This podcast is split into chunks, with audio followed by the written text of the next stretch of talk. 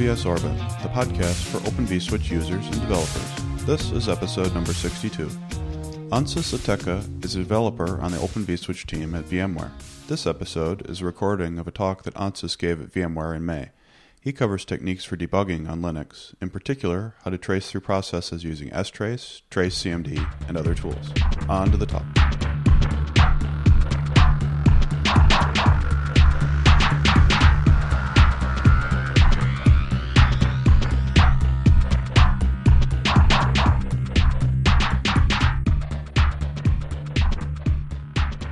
All right, so this talk will be about generic Linux debugging. Um, so basically, whenever it comes to the issues, troubleshooting them in customer environment or QE setup, then I think about that in two ways. Like there's network debugging, where you basically try to play around with the REST API, controller REST API, or OVSDB, and just try to change something to see if the issue goes away. So that's very u- useful at isolating issue, but it doesn't root cause the issue at the product level necessarily. Unless there's already existing bugs in a ticket, then you can relay them and then you root cause the duplicate bug. And the other type of debugging that uh, I think about is execution debugging, which is about using the tracers like trace CMD, strace, GDB. And uh, I think this is a little bit more developer oriented because uh, you try to understand what the process is actually doing behind the scenes. And that's what actually this talk will be about, the ex- execution debugging, and not so much about network debugging. All right, so uh, before actually trying to do ex- execution debugging, I think uh, there are some things that one should learn about uh, the Linux programming interface. So this is one of the best books, books I have ever found. It basically goes over all the system calls, it, it gives you a simple examples how to install, uh, how to implement non-blocking server and signal handlers and stuff like that. So it's it's very good. I would definitely recommend everyone to read to read it. So and this is the second book I read. It's this, book is quite old. Uh, what I found interesting there is that uh, it explained how functions call functions and how to interpret stuff at the assembler level. Uh, it probably has a little bit uh, it's a little bit outdated by now. They're probably Linux-centric book, but still, this I, I found this one interesting. And of course, the third read is the man pages and the Linux. Uh, I think these are the ones that you must read before you actually try to learn the tools that we are about to talk soon. Okay, uh, before we go into some specific debuggers, let's try to think how the ideal de- uh, tracer would perform. So basically, it should be able to trace user space functions, like whatever the obvious VCG process is executing at the user space level. Then log the arguments, that would be really great. Return the values. Uh, for example, if it calls a function, then we can also figure out what value this function return. And then when you call into the kernel, it would transparently start to trace the kernel.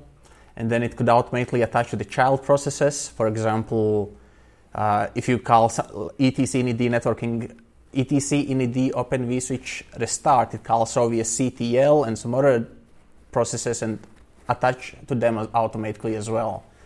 Uh, trace memory references. So, for example, if someone sets something, then you can wait for someone to read it there, and then uh, you, do, you do that as a trace point as well to see who is actually reading the memory that you just set there can trace calls. So it would be not only tracing functions, but also figuring out who is calling who, and uh, can automatically attach, for example, to the reader of the socket. So it's kind of hard. For example, if you want to do invoke system CTL a startup and vSwitch, it actually communicates over Unix domain to uh, Unix domain socket to the system D, and then it actually starts the daemon. But you need to know that you need to have to attach to the system D as well, which is actually consuming the data that system CTL utility provided. The same thing with OVS DB socket, for example. And in the real life, uh, some of the tools cover these points. For example, strace can trace user space. Unfortunately, it can't trace call list.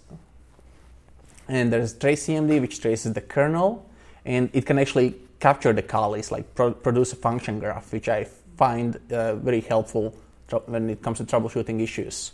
So the idea is that these features are kind of fragmented over various tools, and you need to just learn all of those tools to be efficient. Okay, uh, and what, what are the practical tracers?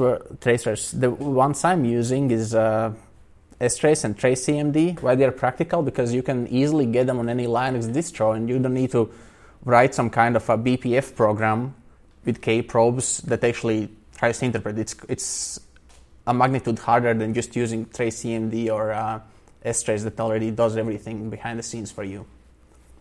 Uh, there's also GDB in asynchronous mode, but again, it's, it's a little bit harder to set it up compared to strace and tracecmd. So for actually for most of the issues, I'm just using strace and tracecmd successfully. All right, so strace. So basically, what strace does is uh, it simply intercepts the API calls between user space and kernel. Basically, whenever user space process does a system call, strace captures the arguments and uh, return uh, captures the return code once it returns from the kernel. Uh, it sounds quite simple, but it's actually very helpful. Uh, sometimes you still need to look a little bit into the source code to figure out how it got into that, like if there's an issue, how it got into that particular situation. And uh, I'll go over these uh, seven points how exactly I'm using it. All right, so can get error codes from the kernel. So if you strace anything, you will see that it returns something like uh, E again. For example, if you have a socket and it's non-blocking and there's no data to read, then it will return E again. It means simply read it again. So one shouldn't freak out about these errors if he sees them in the strace output. Uh, rest of the times, application should be able to recover from uh, error conditions. Uh, for example, if you try to start the binary, you will see that it actually probes for shared libraries that it uses at various locations. And it will simply do ENOENT, which means the file was not present at this location, go to the next location. It just probes all of them. So this is basically like a fallback mechanism until it finds something. And uh, the other mechanism is the simply trying within a, some backoff period. For example, if you had a socket, the client side, it tried to connect, you got ECONNREFUSED or something like that, the user space process should just simply try again later and just keep it in a loop like until it eventually connects successfully. And uh, if something like that happens, like you get an error code, hopefully a user space process should log why exactly it got into that uh, situation. For example, here I gave a simple ping google.com command and it just returns unknown host google.com. That could be wrong.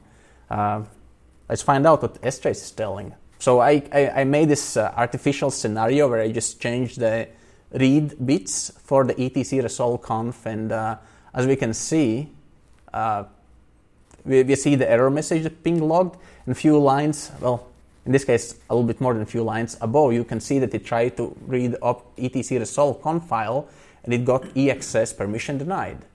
Um, so this is very helpful to figure out which system call returned error code, and then you can speculate more why, for example, it couldn't resolve google.com. The ping on its own doesn't tell you why exactly it couldn't. It didn't, didn't tell you that it couldn't read etc resolve conf file. That's because it happens in the libc behind the scenes. It doesn't have opportunity to do that. Okay, the second use case is to look at the strace arguments. Uh, I find it very helpful to actually look into the write, read, send, and send to calls and see if the process, for example, actually received the packet. Uh, there are some newer flags that were recently introduced in strace, like dash y and dash double y. Uh, they're very helpful that you don't need to run lsof anymore to figure out which integer file descriptor matches to some socket or something else. It automatically expands it for you. And you can also dump in data in the hex, and then you can parse it. All right, so uh, as a hypothetical example, uh, how to make sure that DH client received actually a packet. You may see it in the TCP dump, but maybe something else on its way is dropping it. Maybe it's OVS or something else. So what do I do in these cases? I again attach with strace to the DH client process, and I just see if it actually received the packet. And as we can see here, uh, it did receive it. So th- that kind of allows you to pinpoint the issue further what actually happened. So it, in this case, we have definite proof that. Uh, it wasn't the networking stack dropping the packet somewhere, but it actually made it to the DH client. As we can see, the receive from call returned and uh, it read this uh, hex string. And uh, the dash y flag is quite helpful, for example, to expand the name of the socket. As we can see, it's 6 UDP 00068. So with dash y flag, you don't need to go any more to lsof, which I find it very help I find very helpful. All right, uh, the next use case for uh, for example, is to look at the latencies, the time spent in the kernel or between the system calls. So, for example, if one writes a user space process and it's using blocking sockets and the developer didn't think about it at that time, you could experience some kind of a, a responsive. The, the, you can experience responsiveness issue, responsivity issues with the, with this uh, daemon.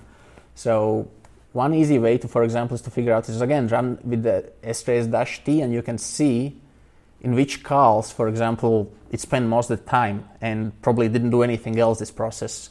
So in this case, as we can see with dash t flag, it suddenly starts to tell you how much time it spent. And we can see here that accept call was just spending in kernel 4.8 seconds. It could also help you to isolate issues, uh, isolate performance issues in the kernel. For example, if you send some uh, if you send some OVS uh, command to the data path through netlink, you can see that maybe it takes more time. And with this trace, you can tell how much time exactly it spent there. And uh, another thing that I find really helpful is uh, how to troubleshoot issues when, a shell script uses uh, invokes another shell script and so on. Or maybe it invokes OVS VCG and then OVS VCG invokes some shell script. So the dash f flag basically allows you to child the, all the child processes of the process you are tracing. So I found this one very helpful, for example, to de- debug the initd scripts. Uh, there are cases where um, something is printed and you don't really know whether it's the OVSCTL that printed it, where it's uh, initd script, or whether it's something else like modprobe that we're actually calling from uh, uh, eventually from through initd script as well. So here's an example with etc initd openvswitcher start and uh, protocol wrong type for socket. So what what does it mean? This is like very ambiguous error. We don't know where it, where it originated from. So again, you attach with strace-f, and uh, you will see this error getting logged in the strace output. And few lines above, I actually saw that okay, is the init module system call that the turn e prototype. Unfortunately, strace is not able to tell you why exactly this system call returned e prototype. Uh, eventually, once we'll get to the trace CMD, uh, you could use those, uh, you could use trace CMD to figure out more why exactly it returned this error. But for now, at least you can you have isolated the issue to init, the init module system call, and uh, that, that's already a good start to troubleshoot an issue. The problem with the dash f flag is that it keeps tracing all the processes if they keep running. So if you start at OVS VCG, it actually still keeps running, and you need to manually stop it before it can detach. The Control C unfortunately doesn't work. So that's kind of like a warning to troubleshoot issues in the customer environment because strace can actually sometimes mess up. So always ask for permission in the customer setup before you try to attach with strace. And uh, don't do it in production unless there's a maintenance window scheduled. All right, and another interesting use case that's only present on Fedora and it's very new. It's still a new feature that doesn't work perfectly, but I, I think I will start to use it soon. Uh, it can also tell you how the user space process got to the system call. Basically, it can print you the calls. It's not like a tracing the all the calls, but it simply points you the stack trace at the time of entering the system call. Uh, it has some shortcomings. Uh, of course, it can't print the calls for Python or uh, C programs, but it, it's quite helpful for C. As an example, uh, for example, OVSDB server got into this error, connection dropped, broken pipe. Uh, with dash k flag, you can get the stack trace. As I previously mentioned, it's very flawed. You can only get the hex addresses there, uh, but you can figure out who was actually calling what. Another use case, which is kind of not designed for that, is to simply slow down the process. Uh, one thing with strace is that it slows down the process you are tracing. And sometimes you actually want that to happen. For example, if you're trying to reproduce race condition, sometimes you can slow down, like NSX agent interacts with OVS VCG, and if you slow down one of these daemons, and sometimes you can run into decisions where queues overflow or something like that. And strace is helpful tool to actually uh, uh, do something like that. And uh, when you don't want the process to be slow that much, you just simply need to try to log to the file instead of standard error. Uh, that will make tracing quicker. And another new feature in strace is injecting errors. Um, so, for example, developers test uh, write code and test it for the positive case, and they didn't think that, for example, co- connect call could fail. Uh, in this case, strace error injection is very helpful to actually do fuzz testing.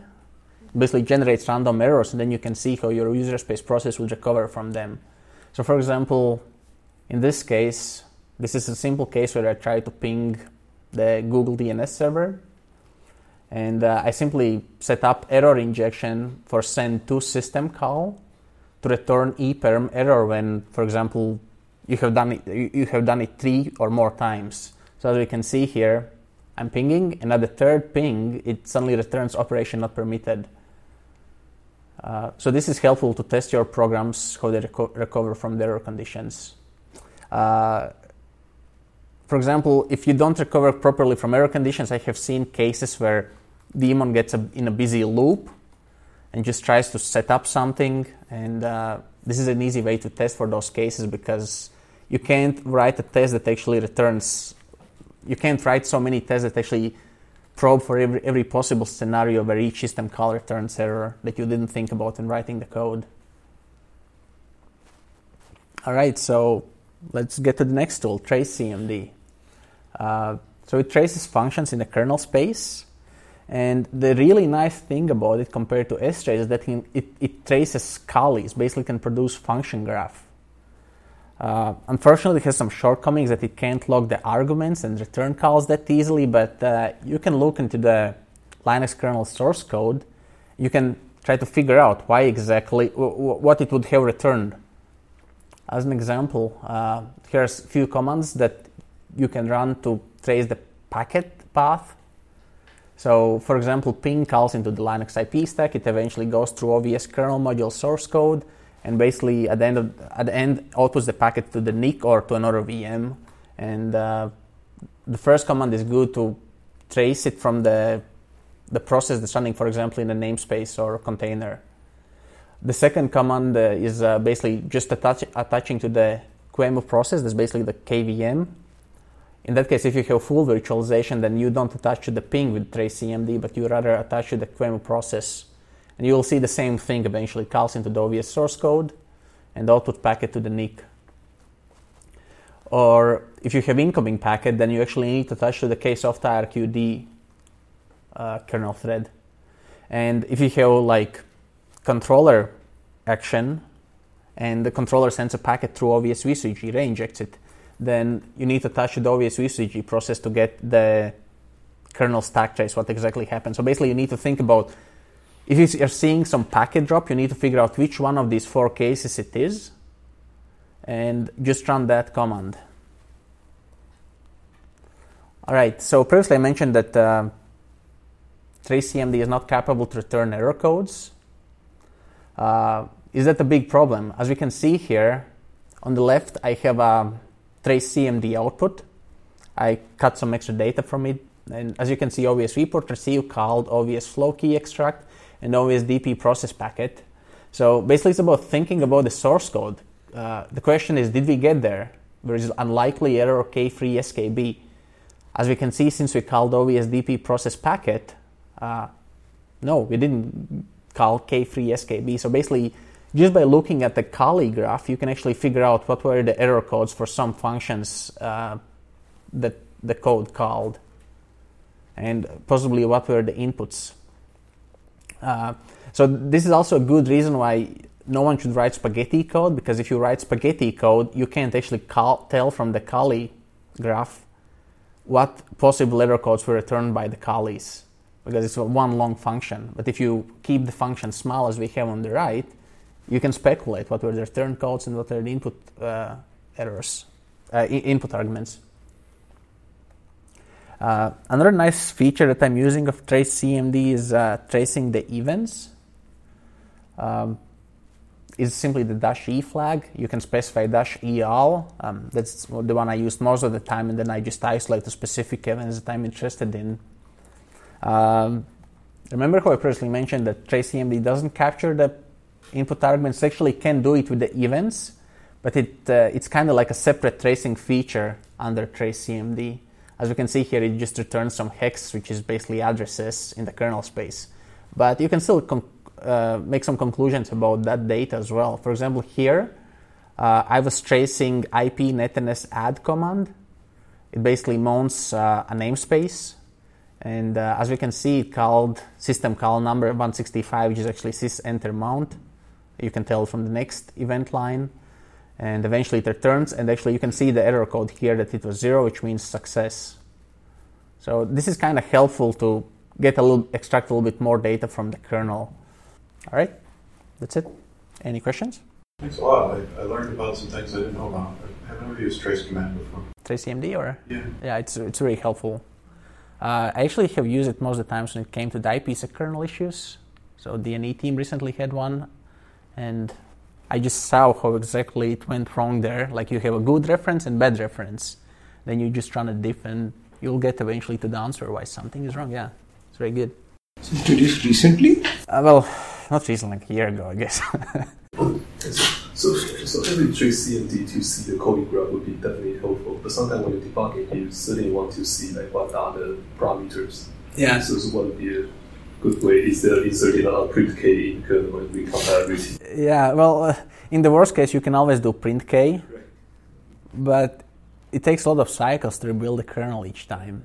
So trace CMD is, I think, more efficient. But yeah, but but but yeah, as, as I previously pointed out, sometimes you can actually figure out that where the input to, to each function just by looking at the call graph. Yeah, you just need to make these conclusions. You need to have the right source code next to it, and then you can make conclusions. Yeah. Uh, there's also the K probes with BPF, which I haven't actually extensively used. Uh, maybe in the future that will be the more efficient tool to actually troubleshoot issues.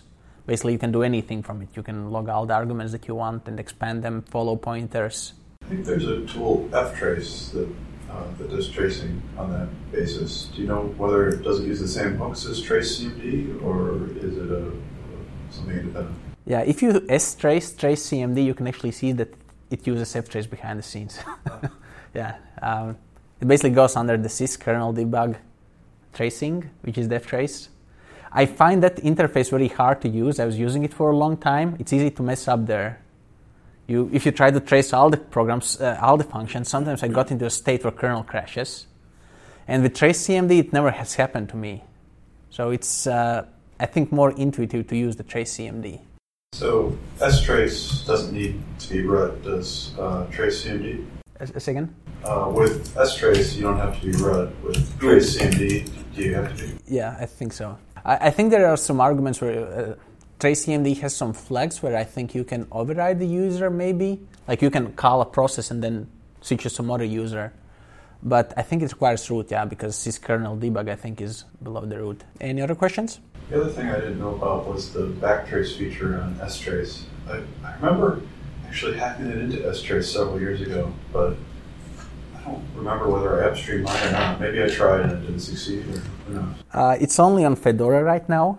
Yeah, okay, I probably didn't succeed then. Yeah, it's not on Ubuntu yet. Uh, I haven't tried Ubuntu 18.04, uh, and it requires libunwind shared library to do that actually. Um, hopefully, eventually Ubuntu will pick it up as well. Uh, it will be quite helpful. I think it should also work with debug symbols to get more information because currently it's kind of like the binary stack trace that you see actually. But yeah, hopefully one day it will get improved. Thanks a lot. Thank you. Thank you. Thank you. Thank you. OVS Orbit is edited and produced by Ben Pfaff using Audacity audio editing software and released under the Creative Commons Unported 3.0 license. The intro and bumper music in this episode is excerpted from Electro Deluxe by My Free Mickey and the outro from Girls Like You by Stefan Kartenberg, both under the Creative Commons Attribution Unported 3.0 license. For more episodes of OVS Orbit, visit ovsorbit.org, or for more information about Open vSwitch, visit openvswitch.org.